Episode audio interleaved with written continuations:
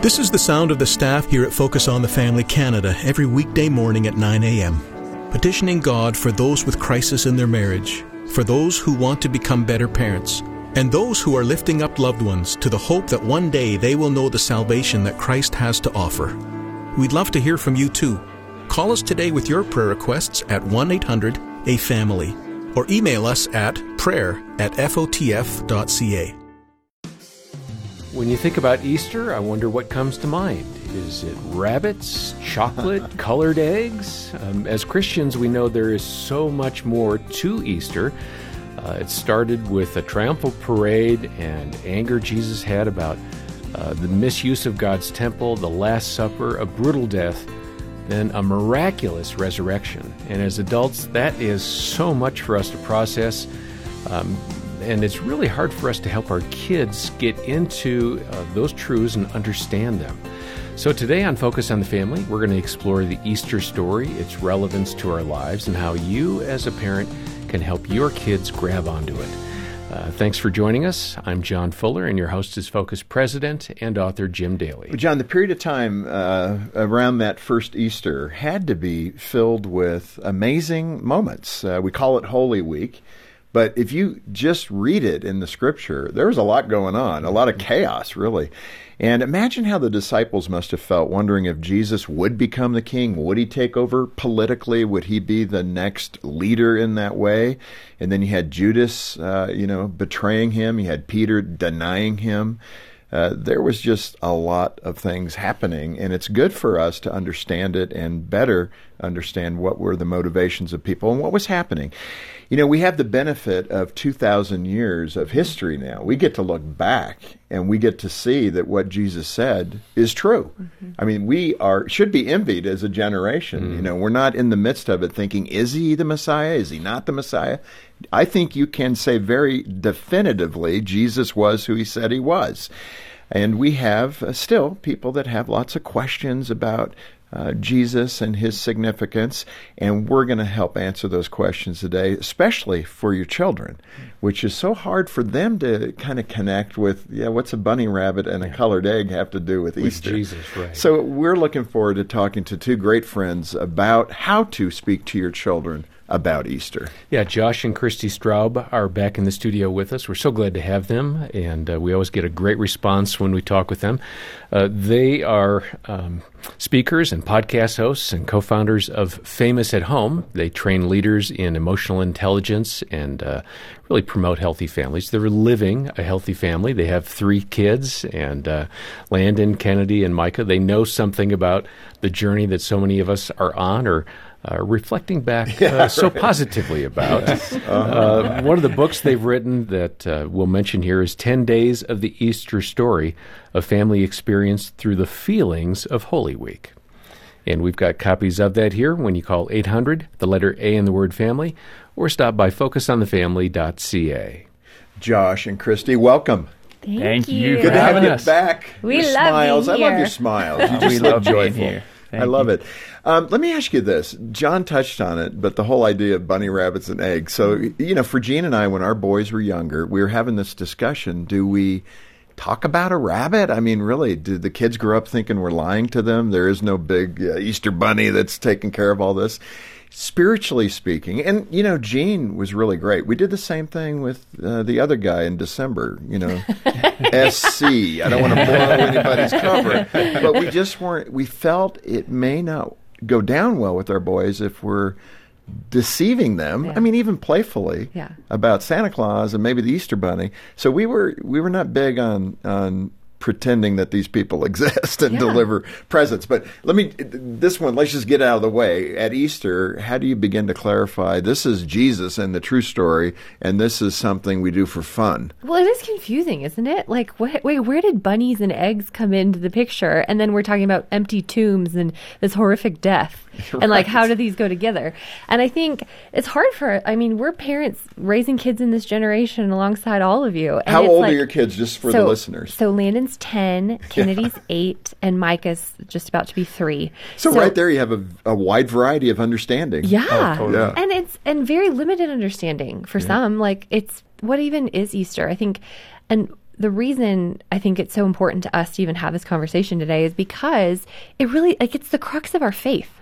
So if we're like Jim, you're saying if we're like telling them about Easter bunnies and going along with that, and I'm truthfully like we play along with some of the traditions so that the kids like there's just a joy in Yeah, hiding eggs around the house and but with this like balance of and this is what is true. Right. Yeah, and I, I think you know for us, you know, one of the principles we hold to is one of the things that Christi's mom uh, would say to them growing up. You know, uh, the Easter Bunny with with and with SC as well.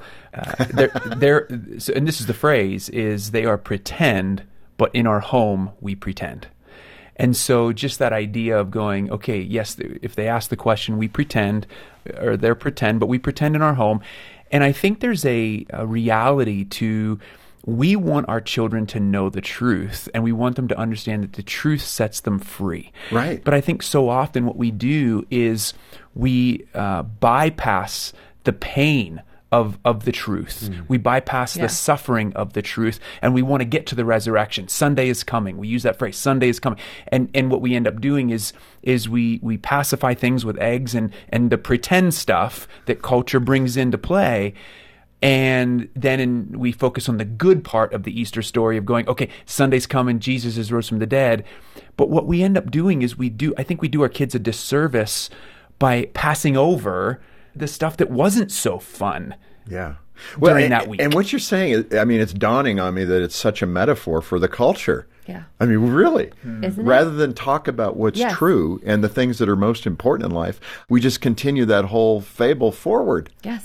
It's so, it's just like, you know, this whole, I, I don't know, there's this culture of like, we medicate pain with, you know, we shop it away or we eat it away or we sh- over sugar it away. And it's, it's like we're ingraining in our kids this, that coping mechanism. Right. And I just think there is such a better way for us to actually walk through with our kids hard things. And what I what I love what you're uh, accomplishing with the book, Ten Days of the Easter Story, and you guys, you're so intentional with this, is how to get your kids starting right right from the get go, emotionally healthy.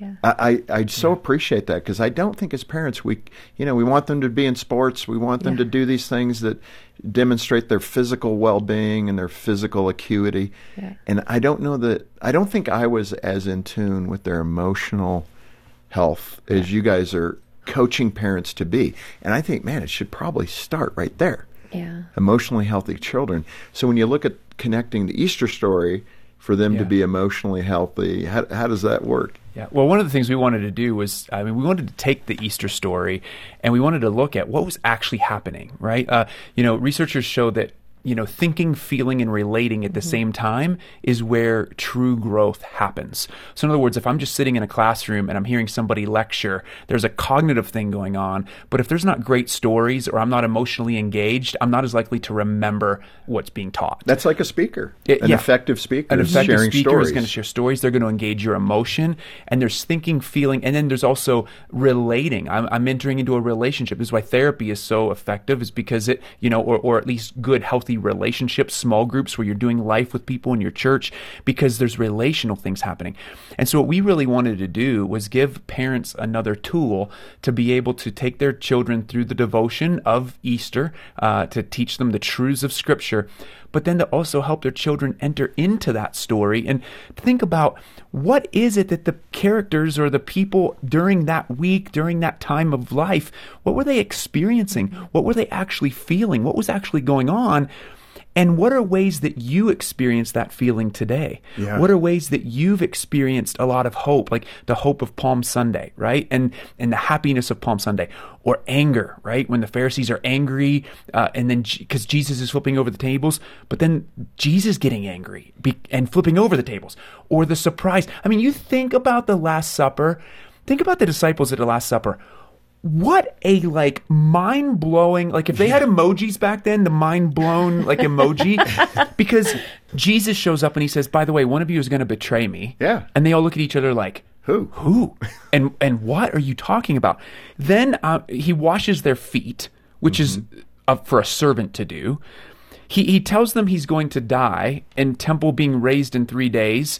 He tells them to drink of his blood and eat of his body. Like you're going what i I- I mean just imagine being all the surprise that's happening at the last supper. So we we connect that with surprise and the surprise that they were going through. And and so there's so much happening and there's so many of these feelings that our kids can relate with on a daily basis. We just put prompts in there and Yeah. ways that we can start helping our kids experience the feelings that they're mm-hmm. having and connect it to that story You know, one of the things I'm thinking of because I didn't grow up in a Christian home. Mm-hmm. So for me, I was, you know, I didn't have traditions taught to me. Yeah. And, you know, I, I, kind of struggled, I'd say more as a teenager trying to grab these concepts. Yeah. And what you're doing with your children at a younger age, what I love what's happening there, you don't have to get it all done in one fell swoop, you know, asking your three year old, are you ready to receive Jesus? Yeah. You're laying the groundwork and portraying the truth of Scripture, etc. And I just love that idea of it's like the layers of an onion. You're just creating that first layer for that three year old to understand what's true. And I think being mindful of that and intentional of mm-hmm. that is so good. Christi, you, you were really honest about the fact that you struggled with the the death and resurrection. Oh. I could so relate to you. I mean, I was 15 going, why would he have to do that? I didn't get it. What were your struggles as a child? Well, it's like Josh was just saying. Like, I mean, it's just this most gruesome. Like, you know, we You were use- scared of it. I was absolutely, and almost disgusted. Like, Mm-hmm. here's we'll throw in another feeling word. Disgust is it's like I can't watch that. And you think about as parents, like we try so hard to protect our kids from what they see Mm-hmm. on television, on you know apps and all the things. And I think there's a whole generation of parents that are really recognizing how important that is, and they're really stepping up. But I almost wonder if we've swung the pendulum a bit to the other side, where it's like we're we're so protecting them what they see, and yet there's this story about the man that we are to like give our lives for, we're trying to introduce our children to, that died this gruesome death, and we are protecting our children from death, and like, don't look at that, don't see that. And then how awkward it is to try to explain this to kids, you know? And I just remember as a kid myself watching the Jesus movie. Do you remember this Oh, movie? yeah. You know? Oh, yeah. And like it gets to that, like, I'm fine, I'm fine, I'm fine, you're fine, like triumphal entry and Palm Sunday, and this is all great. And then you get to this horrible part where they're like literally nailing his hands. And I just remember as a kid, like, actually feeling sick to my stomach. And yet you have to watch this every year as a family, you know, as, and I'm never allowed to watch this stuff and like normally. So why are we watching this now?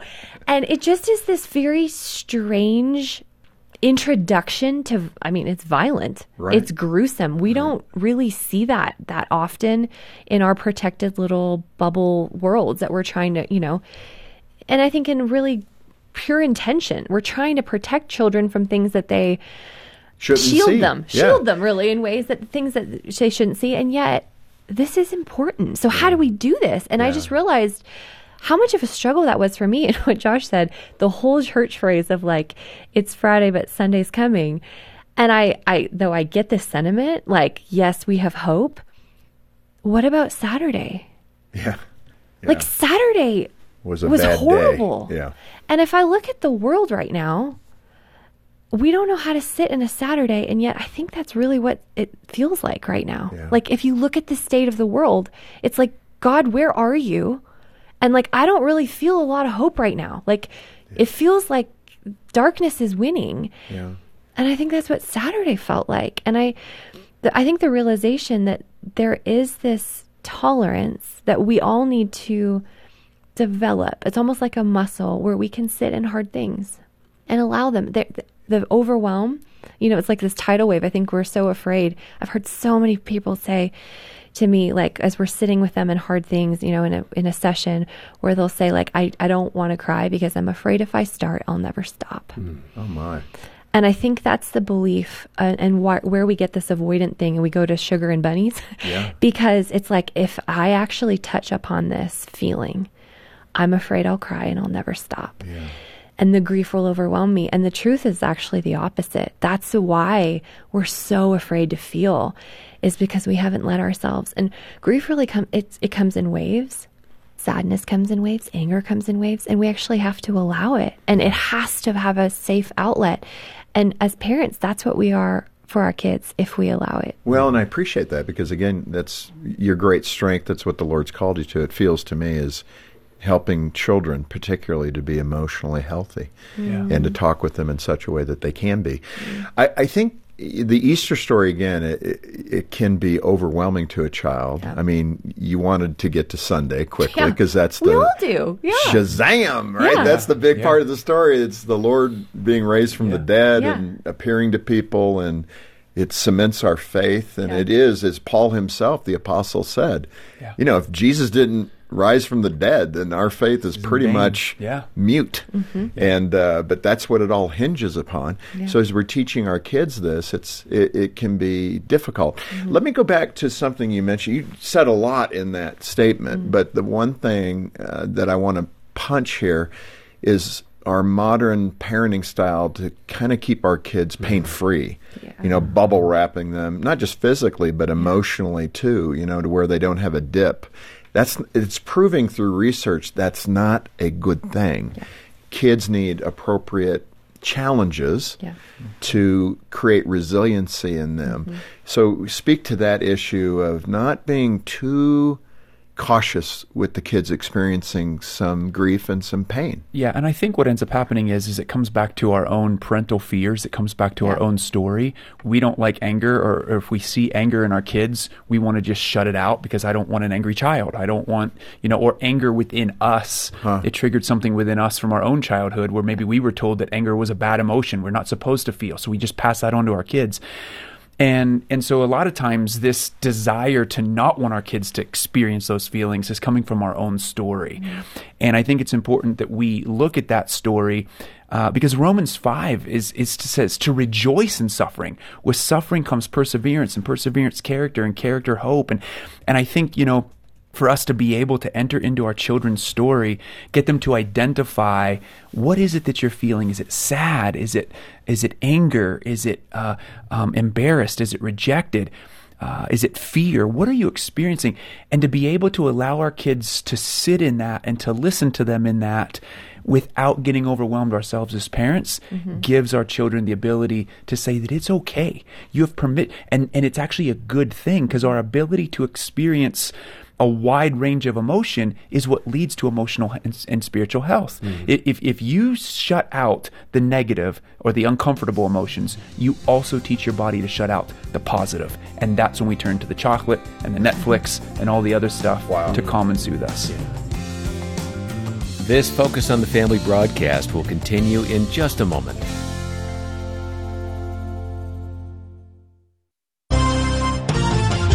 Financial Moments with Tom Copeland.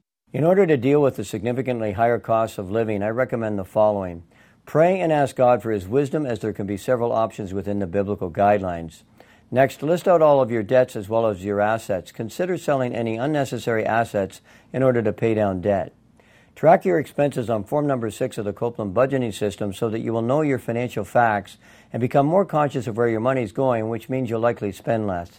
And then compare your total expenses to your income to determine if you have a monthly surplus or deficit. Next, review your normal monthly expenses and eliminate any discretionary expenses. If you have a positive cash flow, you can continue with your current lifestyle, excluding the discretionary expenses. If after eliminating discretionary expenses you're still spending more than you're earning, then either increase your income or do some significant downsizing, such as selling one car or downsizing your home. To learn more, go to CopelandFinancialMinistries.org. Focus on the Family Canada wants to inspire teen girls to grow in their faith with a new and improved Brio magazine. By nearly doubling the size of each magazine, teen girls will love the fresh new design, including more articles, interviews, and daily devotions focused on a growing faith in Christ. Inspire teen girls to grow in their faith. Order your subscription today at briomagazine.ca. That's briomagazine.ca. Or call 1 800 A Family. Thanks for listening to Focus on the Family. Let's resume now with the balance of today's programming. One of the things that you talk about and you develop and practice uh, is this idea of uh, emotional safety as a family. Some people won't even understand what what you're aiming at there. So describe what emotional safety is within the family.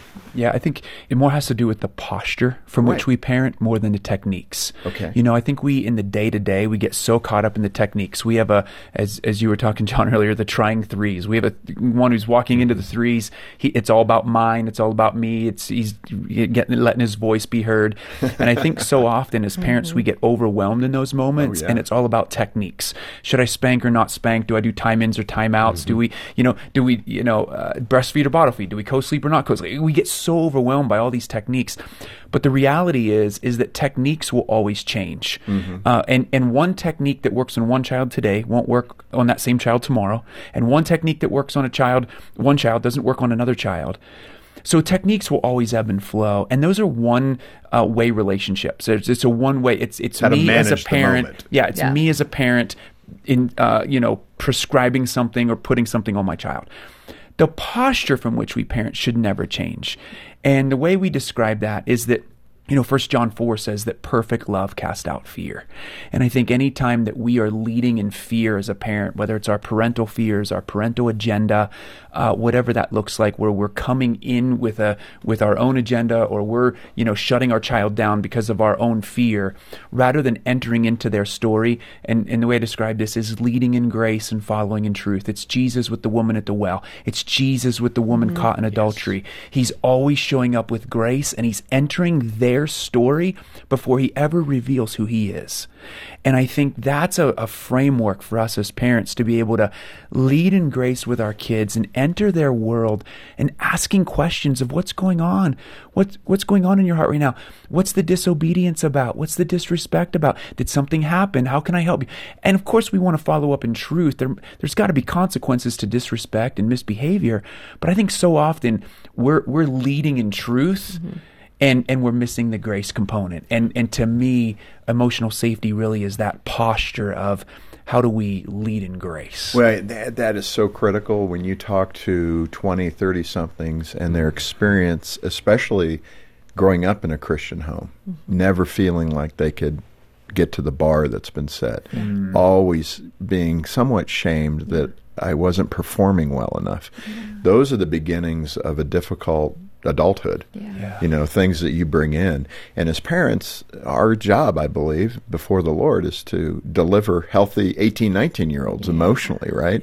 Let me let me ask you too, Josh. You you uh, grew up I think experiencing Easter at your grandmother's church. I think you referred to her as Meemaw. Me- Meemaw, I didn't have the Meemaw, but uh, we didn't have extended family, so I never had that experience. But what was it like being with Meemaw and then Meemaw's attitude toward teaching you about Easter? Yeah. Oh my goodness. So um, I get tears thinking about it. Um, every Easter Sunday, uh, we would show up at my Meemaw's church, and um, we wouldn't go to we went to a separate church, but we would show up at my Meemaw's church, and I remember um, singing the hymns. You know, uh, Christ the Lord is risen today. Alleluia.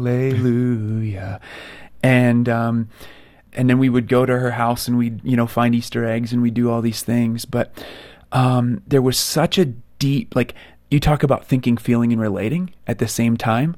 Like I'm welling up in tears thinking about that ex- experiential moment of singing those songs and going to Easter Sunday service and engaging in those activities with my family that just connected my faith. And my parents, uh, growing up, were nominal believers. I mean, we went to church every Sunday, but it wasn't like we were doing devotions every day and we weren't, you know, but I always believed and my Meemaw was such an anchor for that. Mm-hmm. And I just really want to encourage families to find those experiences, find those traditions in your family that will help your kids think, feel, and relate, and they'll have a connection point back to, a faith connection point back to in their childhood to look back and, and have a similar experience when they're in their 40s to tear up, to go, man, my parents showed up for me in this way. They taught me faith in this way. Mm-hmm. Yeah, yeah. You know, sometimes in that parenting role, our judgment gets so clouded that we don't even know that the simple things we're doing. now I'm getting teary eyed for you. Yeah. But those simple things that we do, Yeah. are building incredible foundations for these kids. You know, just stability. Being married, loving each other in front of your children, Yeah. having dinner together at night, having discussion. Yeah. These aren't difficult things to do, just consistency for your kids to see. And then your kid will be 40 and serving the Lord going, wow, what did I have? That was so special. And I'm so grateful you said that because we so often beat ourselves up, especially over the emotional stuff, because we we get caught up in the day to day. And and I just want to say to parents out there, like, it is hard, it is difficult, and yet simply showing up, simply doing the exact things you just walked through. It's Deuteronomy six. You know, you're showing up for dinner. You're you know you're uh, resolving conflict. You're engaged. You're and then and when we do mess up, because we will, being able to apologize to our kids, just seeking their forgiveness is everything in our relationship. Well, and I so appreciate, and to, to hit this again, don't be uh, kind of about tactics, be about heart. yeah. Yeah. Tactics will change, and the way you do it at eight years old, parenting that eight year old will be different from 15. So your tactics will change, but the heart is what it's about that grace and truth Yeah. delivered. Man, this time has flown by. Mm. I cannot believe it. But for the parents, 10 days of the Easter story, start the discussion. This is a great time to do it if you have that three year old, the eight year old, the mm-hmm. 10 year old, the 15 year old, mm. Uh, to help them better understand what was going on that week. That we rest everything on, that our faith is built upon, and to help your kids manage and understand those emotions. Uh, boy, you've delivered. Thanks so much for being with us. Thank you for having us.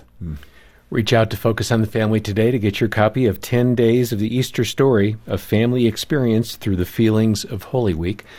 Uh, when you request that book, uh, be generous as you can. This month, we've been uh, really emphasizing the need we have here, Jim, for monthly sustainers. It helps. It's a really important thing for us, uh, for you to step up and contribute on a monthly basis if you're able to. That smooths out uh, the budget year for us, that allows us to know you're with us and we can move uh, confidently ahead. Uh, in various plans and outreaches. So, uh, sign up today to be a monthly sustainer. A gift of any amount uh, will really make a difference. If you're not able to do that on a monthly basis, then a one time contribution certainly is welcome. And uh, the number is 800, the letter A in the word family, 800 232 6459, or stop by focusonthefamily.ca to donate and get your copy. Also, John, uh, we have a great uh, PDF download or booklet uh, called Coming Home, which describes what it means to have a relationship with Jesus. And let's just start there. If you're parenting without that foundation, uh, let me just say that's the place to go. And for you to have that personal relationship with Jesus Christ, and then to be able to give that to your children as best as possible, uh, that's our goal for you as well. Yeah, we've got that uh, little booklet coming home at our website or call 800, the letter A, and the word family. On behalf of Jim Daly and the entire team, we hope you have a great weekend with your family and your church family as well. But plan to join us on Monday as we hear from Emily Colson and uh, some of the rich lessons she's learned from her son Max, who has autism. But I can tell you this that I have watched Max teach us, teach others about love and compassion and kindness and gentleness and patience and joy and perseverance. On behalf of Jim Daly and the entire team, thanks for joining us today for Focus on the Family. I'm John Fuller, inviting you back as we once again help you and your family thrive in Christ.